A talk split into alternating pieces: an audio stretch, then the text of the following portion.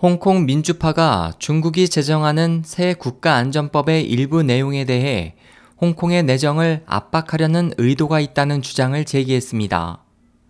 8일 홍콩 언론에 따르면 중국 전국인민대표대회가 지난 6일 홈페이지에 게시한 국가안전법 두 번째 초안에는 국가 주권 보호와 통일, 영토 보전은 홍콩과 마카오, 대만 동포를 포함한 모든 중국 인민의 공동 의무라는 내용과 홍콩과 마카오 정부는 국가 안전을 유지하고 보호할 책임을 반드시 준수해야 한다는 문구가 들어 있습니다.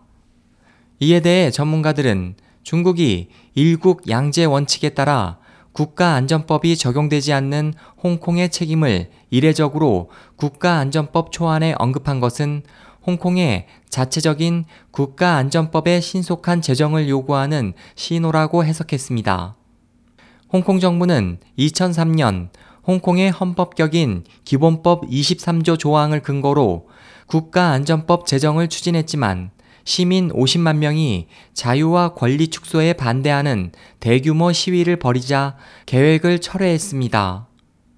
중국의 새 국가안전법 초안에 대해 홍콩의 자치와 민주주의를 중시하는 범민주파인 홍콩 민주당의 엘버트 호 의원은 홍콩의 국가안전법 제정을 압박하려는 의도가 다분하다면서 홍콩인은 중국 당국이 이를 촉구할 빌미를 주지 않도록 주의해야 한다고 말했습니다.